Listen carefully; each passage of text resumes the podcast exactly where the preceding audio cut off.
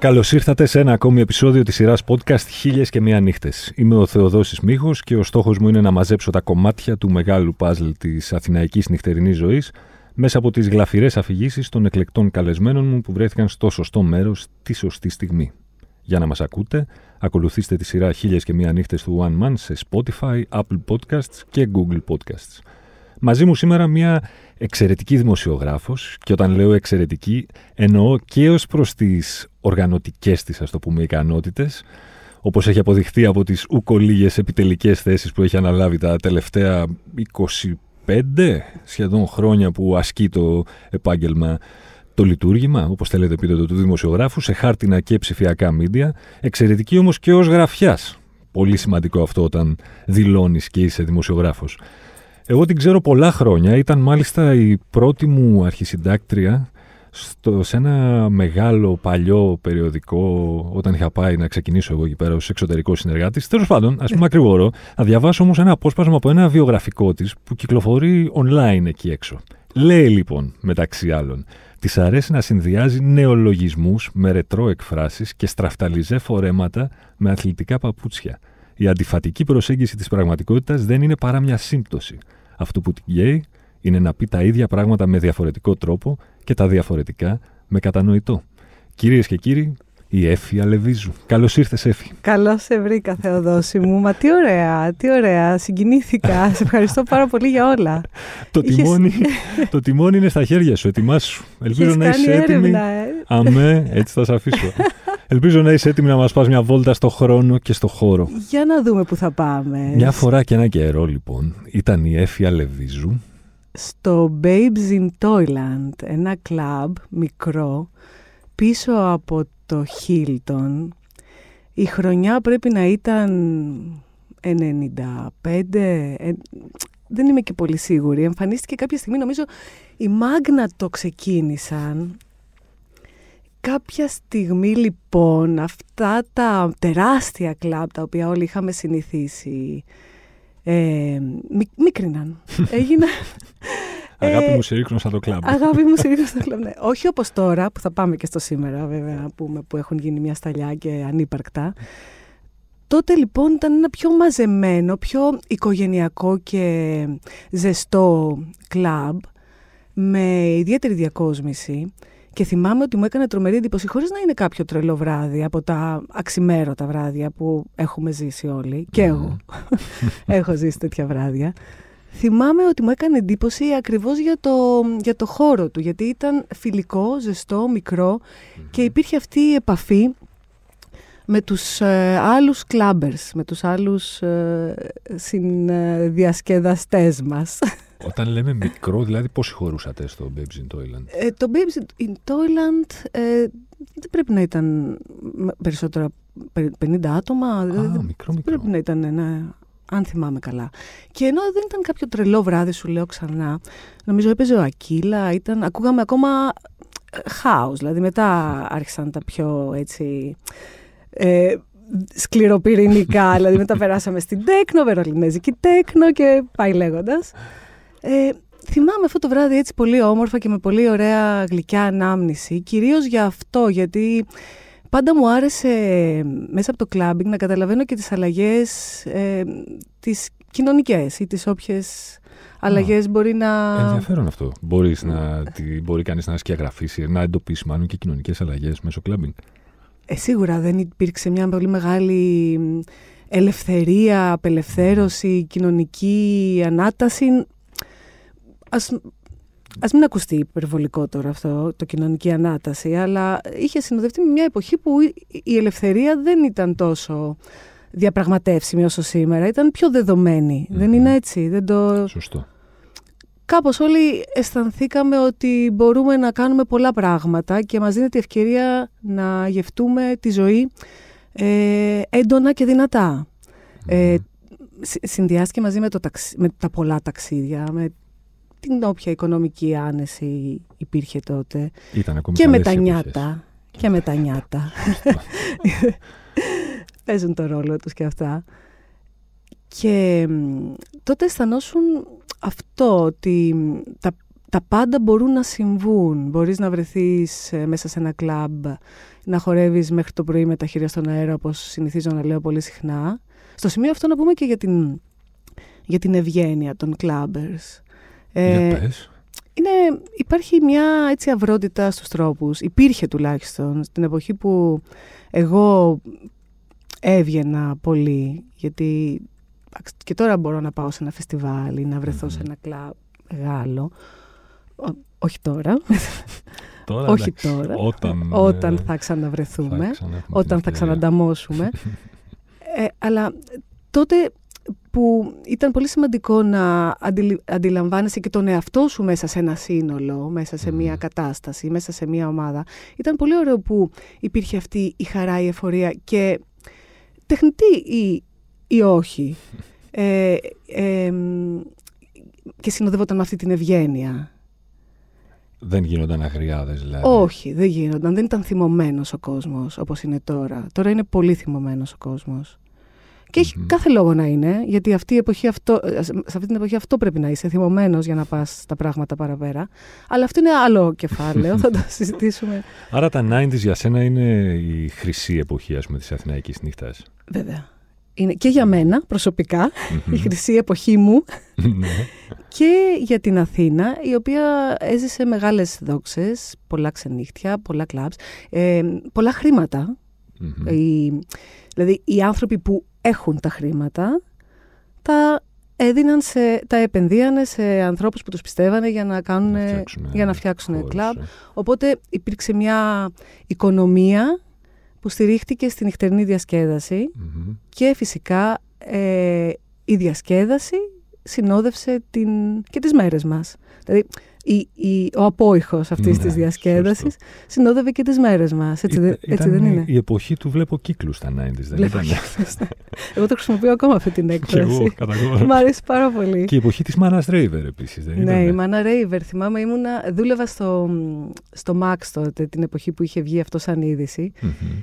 Και δεν είχα, το ίντερνετ δεν υπήρχε φυσικά ακόμα η, ξέρεις, η πληροφορία. Υπήρχε θυμάμαι ένας υπολογιστής που πηγαίναμε όλοι και μπαίναμε για να... Τη λέξη γκουγκλάρουμε δεν την ξέραμε. Δεν τότε, ναι. Και μπαίναμε για να βρούμε οποιαδήποτε πληροφορία στον κυβερνοχώρο. ε, ούτε το διαδίκτυο ακόμα ήταν ε, λέξη δόκιμη. Οπότε τότε είχε σκάσει αυτή η είδηση και είχαμε μια τηλεόραση, θυμάμαι και το βλέπαμε. Και εντάξει, ήταν φανταστικό γιατί κάποια παιδιά, δεν θυμάμαι πια τώρα, συνάδελφοι τότε από το Max, ε, είχαν, α, τους ξέρουμε, τους ξέρουμε, αυτός είναι φίλοι. Είναι κάπου, κάπου, στο, κάπου, κάτι, κάπως, κάπου γνωστοί όλοι. Ήταν όλοι έξω, Θεοδόση. Ήταν όλοι ναι. έξω. Ήταν ε, μια εποχή που ήταν όλοι έξω. Θυμάμαι, γύρισα ένα πρωί σπίτι, μεσημέρι, και μου λέει η μητέρα μου, πού ήσουν παιδί μου; Είχα γυρίσει από τα Ινόφυτα.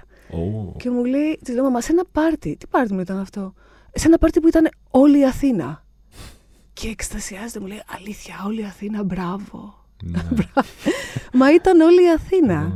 Ήταν όλη η Αθήνα. Ήταν ε, όσοι ε, κινούσαν τα νήματα στα media, στα media, στο, το, στο modeling. Το modeling ήταν πολύ στα πάνω του επίσης τότε. Φωτογράφοι, μοντέλα, εκπομπές, η τηλεόραση. Η ναι. τηλεόραση ήταν πολύ στα πάνω της. Η τηλεόραση καθόρισε πάρα πολύ την εποχή υπήρχαν εκπομπές που ασχολούνταν με το clubbing. Σωστό. Ο διαχωρισμός υπήρχε alternative mainstream. Μα υπήρχε, αλλά ε, ήταν κάτι που σε καθόριζε, ας πούμε, καθόριζε τη, τους νέους εκείνη την εποχή. Γιατί τώρα έχω την αίσθηση ότι δεν πολύ υφίσταται κάτι ναι, τέτοιο. Τότε φυσικά. Ίσως να είναι και καλύτερο που δεν υφίσταται. Δεν ξέρω, απλά το σημειολογώ τώρα. Δεν ξέρω τι είναι. Θα το δούμε αν είναι καλύτερο. Θα φανεί στην επόμενη φάση αν είναι καλύτερο, Θεοδόση. Ναι. Για, γιατί είναι καλό να διαφοροποιείσαι. Γιατί οι ομάδες που ενώνονται με κάποιο κοινό όραμα τελικά λένε κάτι. Άρα είσαι υπέρ της, ε, πώς να το πω, της, ε, με την καλή έννοια των διαχωριστικών γραμμών, δηλαδή. Του έκαστος εφοετάχθη, ας πούμε. Είναι ωραίο να υπάρχει. Ε; Δεν ναι. είναι ωραίο να υπάρχει. Εμένα μου αρέσει. Μ' αρέσει. Αυτό τώρα το, το μπέρδεμα που η τραπ έχει μπει στα μπουζούκια, τα μπουζούκια. Και τότε υπήρχαν τα μπουζούκια. Και τότε υπήρχαν πολύ έντονα. Και μάλιστα ήταν ε, οι δύο πόλοι, για να σου απαντήσω και στην ε, προηγούμενη ερώτησή σου. Ε, υπήρχε η νυχτερινή ζωή στα μπουζούκια που έβλεπες και κλάμπερ. το Ρωμαίο, ας πούμε. Το Ρωμαίο ήταν κοινό μυστικό για τους κλάμπερ. Δηλαδή, τους έβλεπες και λέει: Δεν θα το πεις ότι, ότι είμαι εδώ όμως. γιατί ήταν after. Ε, και υπήρχε και η underground σκηνή, τα clubs. Ε, και, και στα clubs όμως μέσα δεν ήταν όλα underground. Ναι.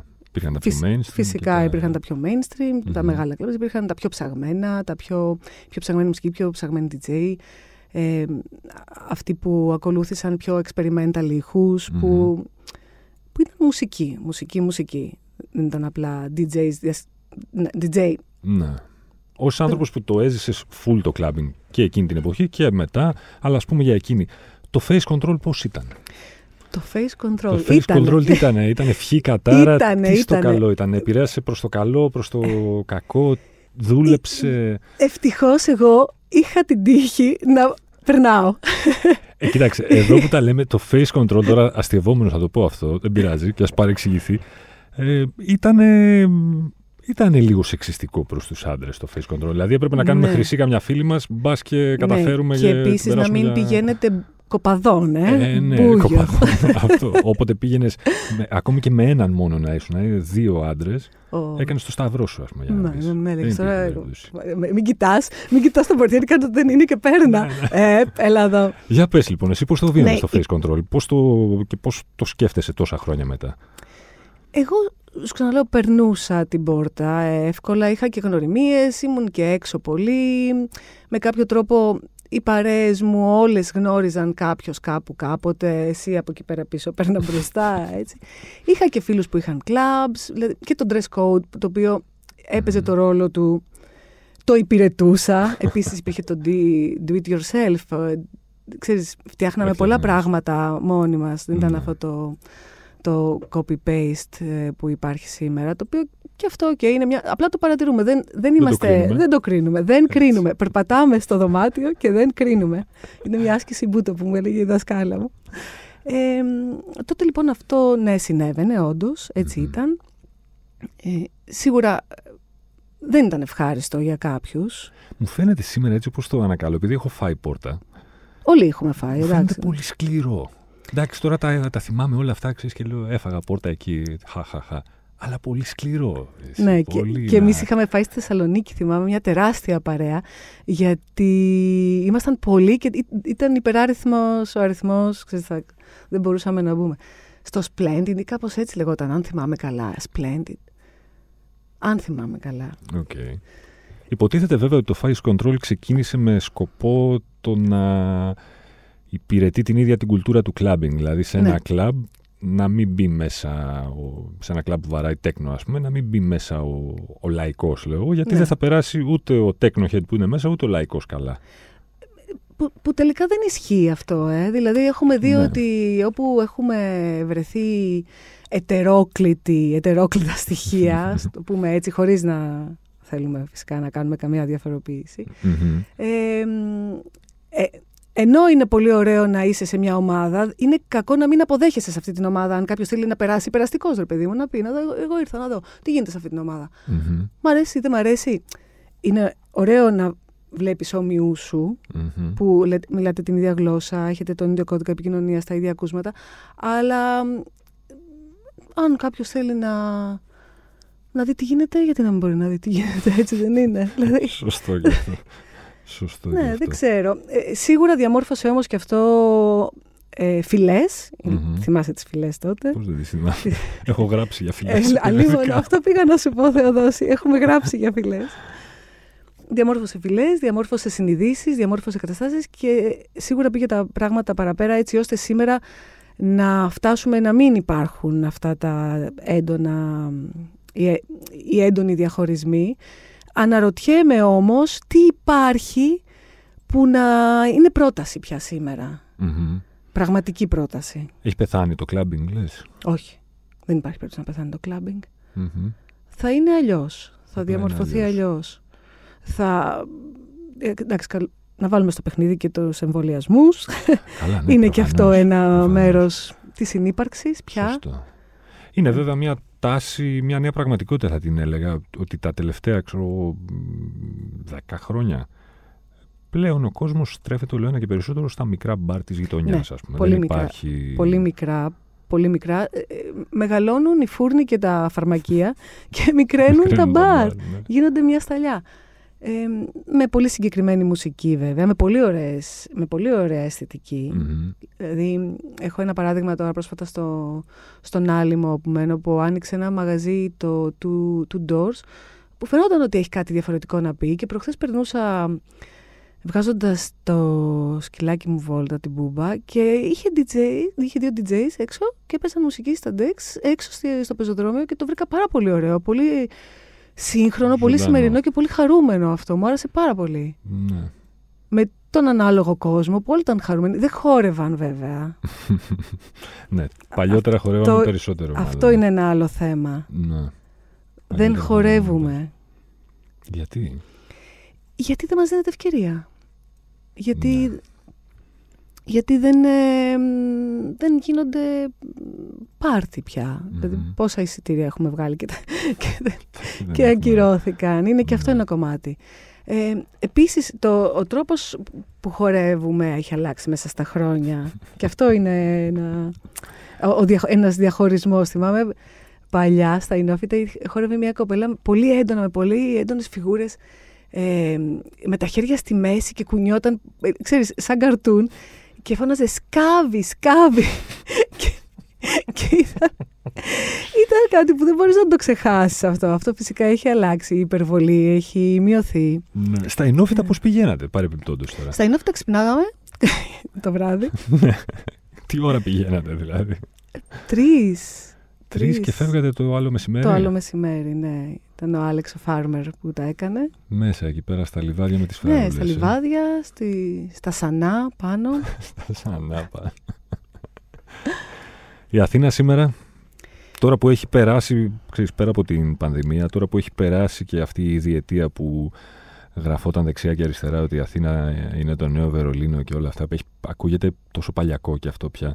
Μα πραγματικά η Αθήνα σήμερα είναι η νέα Μοιάζει να είναι να ξαναγεννιέται. Εντάξει, εγώ αγαπάω και πολύ την Αθήνα, τη λατρεύω, δηλαδή κάθε μέρα όπου και να βρεθώ, σε όποιο σημείο, ακόμα και στο Μαρούσι που δεν έχει τίποτα, δηλαδή γιατί εκεί δουλεύω, λες, κοίτα να δεις, και αυτό σαν σκηνικό είναι, έτσι, μια περιοχή υβρίδιο, κάτι έχει να πει. Ναι. Βλέπω τις πολυκατοικίες, ξέρεις, που χτίζονται και λέω, θέλω να πάνε κάπου αλλού, είναι όλα sustainable εκεί, κάτι αλλάζει, κάπως αλλιώς διαμορφώνεται η ζωή.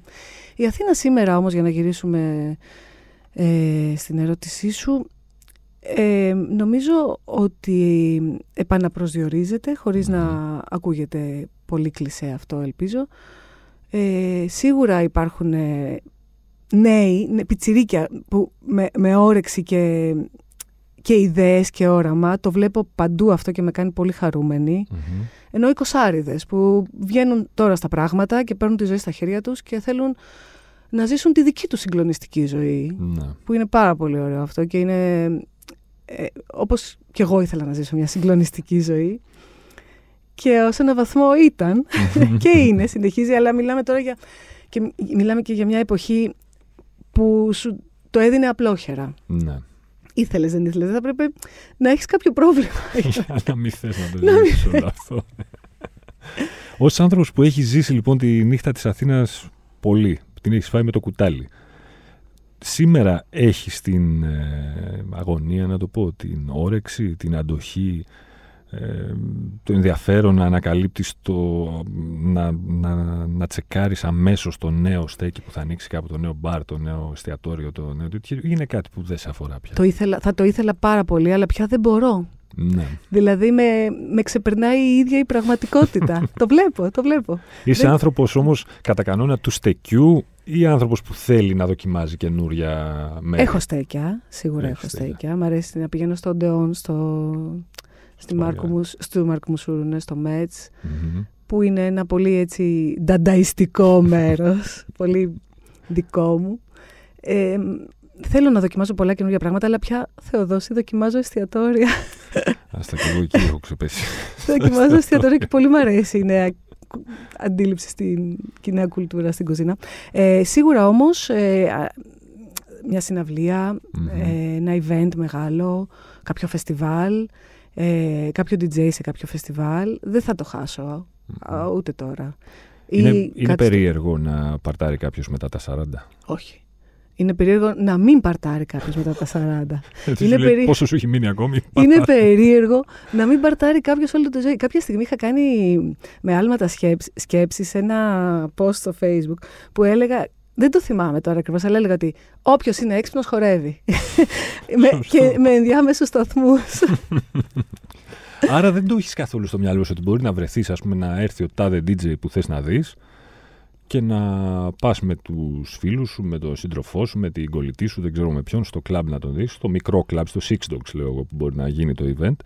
Δεν σκέφτεσαι ότι εσύ θα πάω τώρα, θα είναι και ο άλλος που θα είναι 17 χρονών, μήπως μου κοιτάει Ναι, στο Six Dogs συγκεκριμένα, επειδή είχα περάσει ένα πάρα πολύ ωραίο βράδυ με, με Oliver Handeman, πάρα πολύ ωραίο βράδυ. Ε, υπήρχε και αυτό. Ε, επίσης η παρέα μου είμαστε σε μεγάλο ηλικιακό... Βολικό αυτό. ναι, πιάνουμε, πιάνουμε πολλές δεκαετίες, οπότε κάπως όλο το πράγμα μπερδεύεται. Μπερδεύομαι κι εγώ και περνάω την πόρτα. Καταπληκτικά. σε σχέση με το...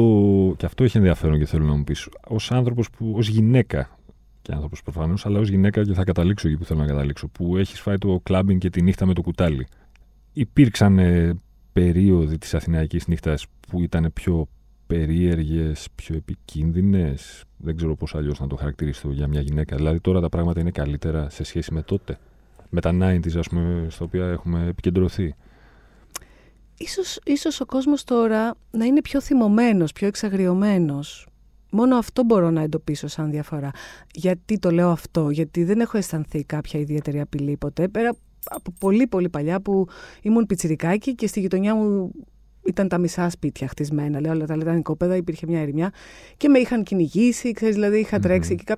η, γνωστή ανώμαλη, ξέρεις, ναι. που άμα τους έκανες η φοβική, μπου. ναι, μπου έφευγε. Αυτό υπήρχε πολύ πολύ παλιά, το θυμάμαι. Μετά δεν το ένιωσα δεν, και, και μόνη μου, έχω κυκλοφορήσει πολλά βράδια μόνη μου. Γιατί η Αθήνα ήταν πολύ ζωντανή. Αυτό η Αθήνα είναι η πόλη που δεν κοιμάται ποτέ. Το ζήσαμε Αλήθεια ήταν. Ε, τώρα νιώθω όμως έναν μεγάλο θυμό, Θεοδόση.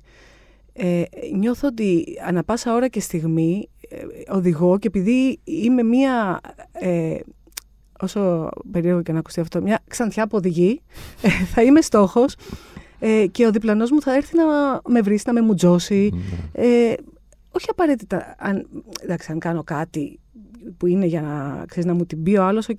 Αλλά απλά έτσι, επειδή, επειδή ξέρεις, του την έδωσε. Ναι. Πολύ θυμός, πολύ θυμός. Θα φτάσουμε ποτέ στο σημείο του να μπορεί μια γυναίκα να βγει μόνη της για ένα ποτό, να πάει να κάτσει σε μια μπάρα χωρίς να χρειάζεται να σκέφτεται ότι όπα τώρα όλοι θα νομίζουν ότι ψάχνουμε.